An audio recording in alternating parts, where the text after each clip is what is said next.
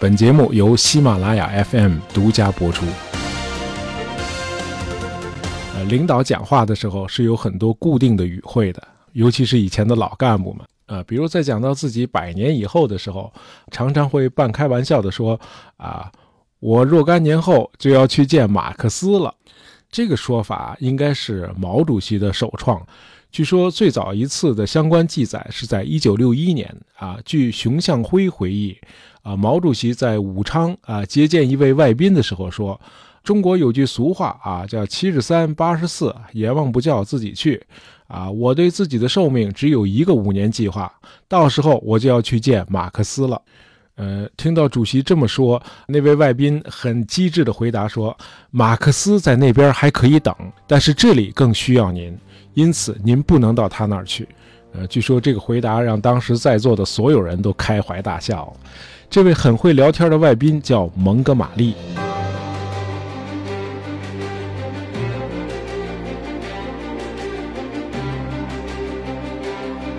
呃很多朋友可能都知道啊，蒙哥马利是二战时期的一位风云人物，曾经在北非战场上指挥英军击败过有“沙漠之狐”之称的德军隆美尔元帅。呃，毛泽东和蒙哥马利显然很投缘啊。一年前蒙哥马利第一次访华的时候，两人就见过。那么，一九六一年蒙哥马利再次访华。这次是九月二十三号与毛泽东共进晚餐谈了一次，那么二十四号主席专门改变了原来的日程，又和蒙哥马利谈了一个下午。当天晚上，呃，毛主席又来到了蒙哥马利的住处，把自己创作的一首词作为礼物送给了蒙哥马利，上面还有他亲手写的《赠蒙哥马利元帅：水调歌头游泳》。啊，蒙哥马利非常的激动啊，据说当时紧紧地握着毛主席的手。呃，这首词至少头两句大家应该都很熟悉啊，“才饮长沙水，又食武昌鱼”。读了熊向晖的回忆，再看看蒙哥马利访华时的影像资料，然后你再读一两本蒙哥马利的传记，你会非常意外，这说的是同一个人吗？这传记作品里描述的蒙哥马利，简直就是一只狂妄自大、傲慢而又好斗的公鸡。而在两次访华期间，你看到的却是一个谦逊友好、温文尔雅、总是一脸微笑的英国老绅士。啊，看来人到了一定的年龄，这个心态就会平和许多啊。比如我本人也是这样的。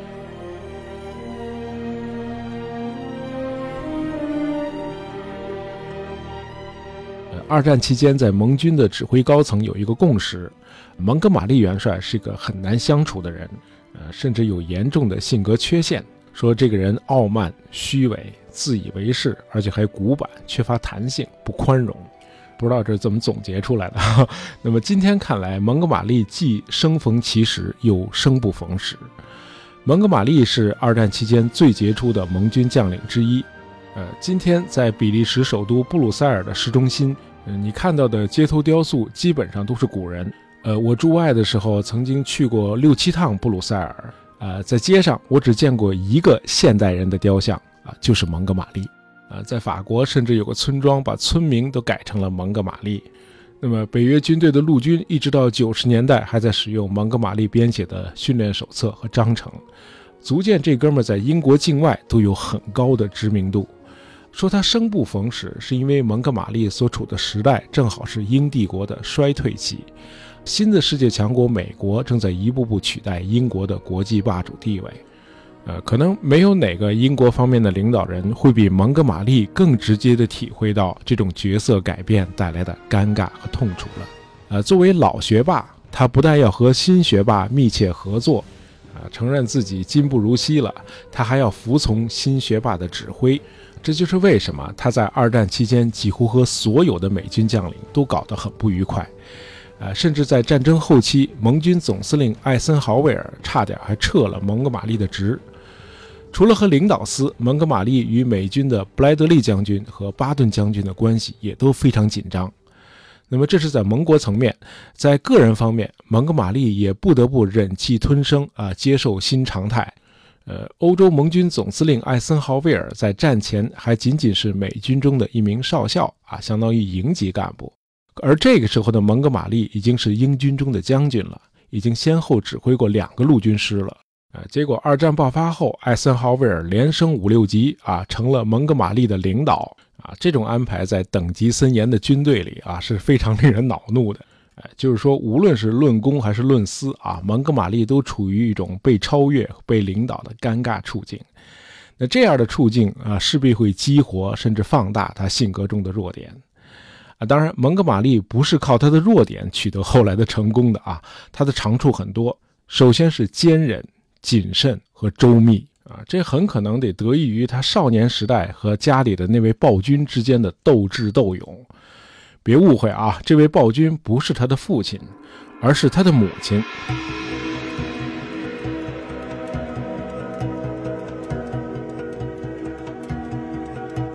蒙哥马利的母亲十七岁的时候就嫁给了一个年龄比自己大一倍的温文尔雅的牧师，呃，老公对少妻非常的宠爱啊，结果是把妻子给惯坏了，动不动就发脾气。那么发脾气的对象自然是老公和孩子了。蒙哥马利呢，是他俩生的九个孩子中的老四啊，这个地位就比较尴尬了。常识告诉我们，在家里无论是老大还是老小，都会受到更多的关注，而上下不靠，处在中间一般是最不受重视的啊。如果你还不知趣，碰巧又是个调皮捣蛋的孩子，那你肯定是严厉惩罚的对象。那杀鸡给猴看吗？通过惩罚你来警告那些更受关爱的孩子啊！因此，蒙哥马利后来回忆说啊，他的童年一点也不幸福。他说有一次他偷学抽烟被发现了，于是呢，他主动提出啊，到教堂里去做个忏悔，哎，去认个错嘛啊！那家长就同意了。哎，这蒙哥马利心想，哟，这不错啊！我在一个空旷的大房子里做几分钟口头的自我批评，这事儿就算过去了。没想到刚从教堂出来，就看见他妈妈手持一根棍子在外边等着他呢。哎，你别说，经常性的挨揍反而锻造了蒙哥马利坚强的意志，啊，当然还有他谨慎的性格。呃，你要想不挨揍，你就得小心翼翼地规避风险嘛。呃，蒙哥马利后来考中了桑赫斯特皇家陆军学院，啊，毕业后以少尉军衔在印度服役。呃，六年后，也就是一九一四年，一战爆发了。就在这年的十月的一天啊，蒙哥马利在冲锋的时候被德军的狙击手击中了右肺部，呃，他就仰面朝天的躺在了地上。呃，看到他中弹了，一名士兵就跑过来帮他，结果当场被打死。而这个士兵倒下后就压在了蒙哥马利的身上。几个小时以后，人们才发现蒙哥马利还活着，可送到野战医院时他已经奄奄一息了。啊，战友们把安葬他的坑都挖好了。没想到他居然奇迹般的活了下来。那么痊愈之后，他更多的是在师一级担任参谋。啊，一战的残酷给蒙哥马利的刺激非常大。啊，英军在一次战役中就会有六到七万人的伤亡。那么从此，蒙哥马利就有了一个终生恪守的信条，就是战前一定要做非常细致的准备，以尽可能的减少己方的人员损失。啊，可以说就是靠这个信条，蒙哥马利后来赢得了阿拉曼战役的辉煌胜利。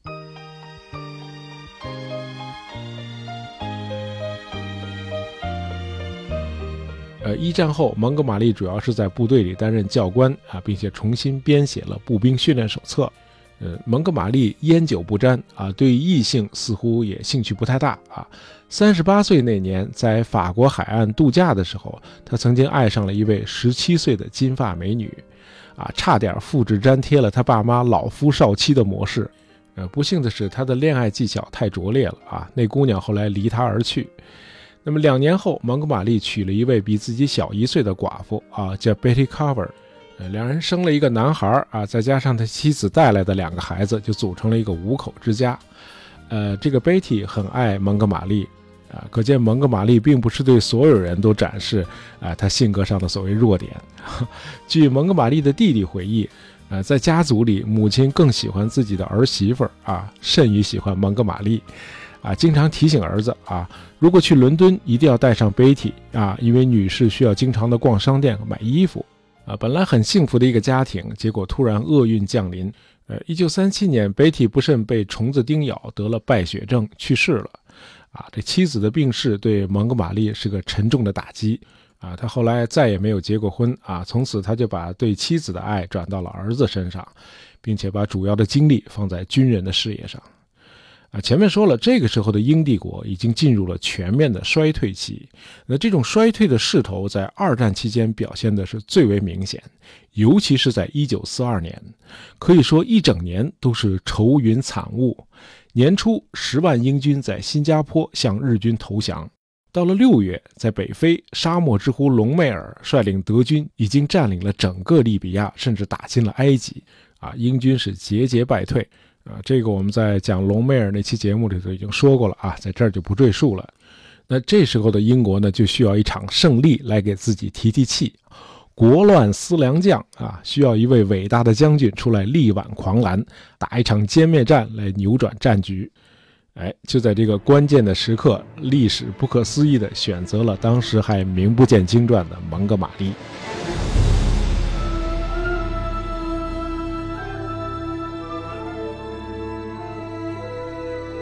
当时的英国首相丘吉尔认为啊，如果埃及和苏伊士运河落入德国人之手，那英国与中东和印度的联系就中断了，那意味着英国将失去重要的战略补给线，因此埃及绝不能丢。而德军拿下埃及似乎是志在必得的。一九四二年六月的托普鲁克战役，沙漠之狐隆美尔率德军再次大获全胜。啊，一仗就俘虏了三万多英军啊！托布鲁克落入德军之手，五十一岁的隆美尔被希特勒晋升为元帅啊！幸亏英军中东总司令奥金莱克将军稳住了阵脚啊！他解除了第八集团军司令的职务，亲自指挥这支英军部队，在埃及西北部的阿拉曼地区，他成功的挡住了隆美尔的猛烈攻势。可是丘吉尔首相对奥金莱克的这种谨慎打法很不满意。他需要看到英军取得一场大胜，因此他撤掉了奥金莱克所有的职务，由戈特将军接替指挥第八集团军。结果戈特将军的命不太好啊，在上任的路上遭遇德国战斗机拦截，英国运输机机毁人亡。戈特将军还没见到自己的部队就已经阵亡了，这丘吉尔就傻眼了啊！他心目中最有可能力挽狂澜的人竟然死在了路上，哎呀，你说这怎么办呢？呃，底下人说，呃，首相您别着急，还有一人啊，要不让他试试？啊，这哥们呢，在法国战役的时候和隆美尔还间接交过手，后来随着大部队从敦刻尔克撤回英国了。啊，这就是蒙哥马利。就这样，历史让蒙哥马利意外的当上了第八集团军司令。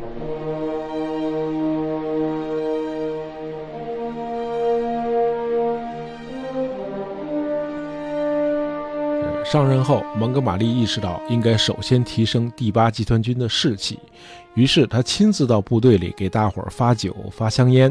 啊，他对官兵们说：“我们的逆境，我们倒霉的日子已经过去了，该轮到我们赢了。”呃，为了贴近士兵，他把自己的军官帽换给了一名坦克团的士兵。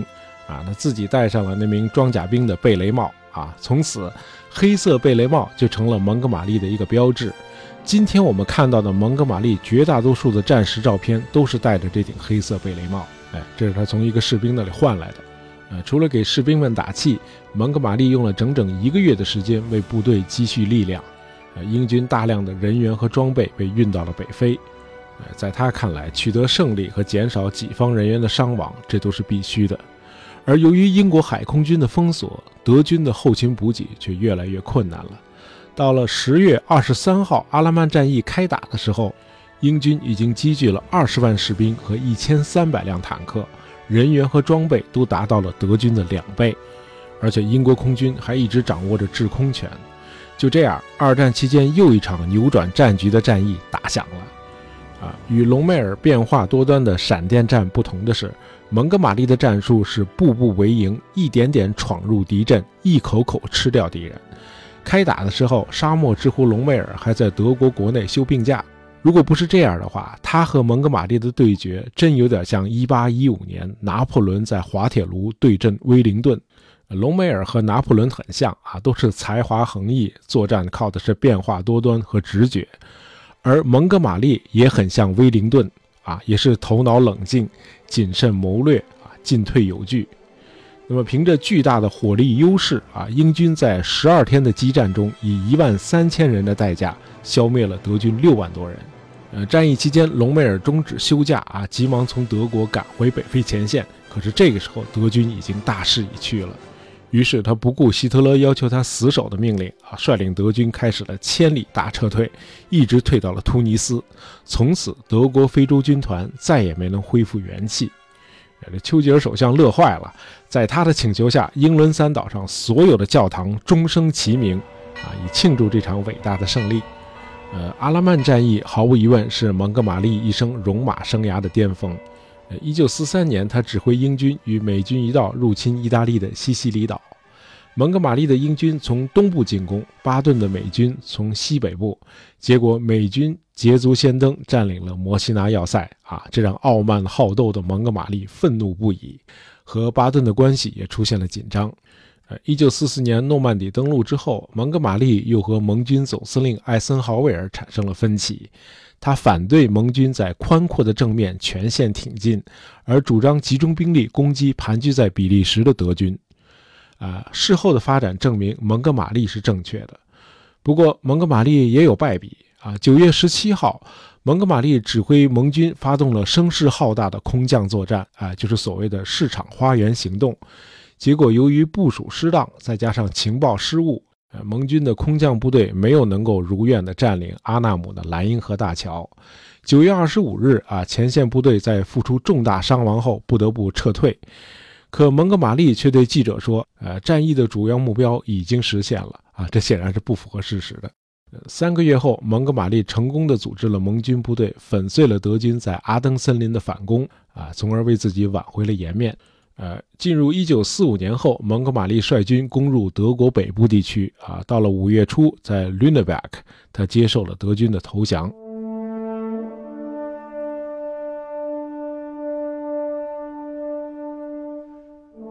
战后，蒙哥马利被封为子爵。啊，先是出任英军总参谋长，接着又在布鲁塞尔北约总部担任副总指挥。啊，直到一九五八年退休，结束了长达半个世纪的军旅生涯。哎，他的两次访华都是在退休之后。呃，在英美盟军中啊，蒙哥马利从来都是一个不安定和不团结的因素啊，至少美军都是这么看的。呃，二战爆发前，美国陆军只有区区十万人，后来的一千一百万庞大的美军部队都是战时扩编的。那么，美军的很多高级将领也都是在战争爆发后匆匆提拔上来的。那么，在蒙哥马利这样的英国职业军人眼里，美军将领都是些菜鸟，根本没有资格和他同事，更不用说做他的领导了。呃，再加上他对英美两国国际地位的此消彼长啊，一直是心怀芥蒂，这导致他在美军高层中树敌很多。相反，在英联邦部队，啊，尤其是在广大的基层官兵中，啊，蒙哥马利却颇受爱戴。啊，说他平易近人啊，爱兵如子，善于鼓舞士气，啊，当然最重要的是他那个信条，啊，就是要想尽一切办法把士兵的伤亡减少到最低限度。据说为了表示感激，战后澳大利亚和新西兰政府还曾经赠送给蒙哥马利很多的优等木材，啊，用来修建他在英国汉普郡的住所。呃，蒙哥马利的历史地位也许可以用丘吉尔的一句名言来概括。啊，丘吉尔是这么说的：在阿拉曼战役之前，我们从来就没赢过；阿拉曼之后，我们就再也没输过。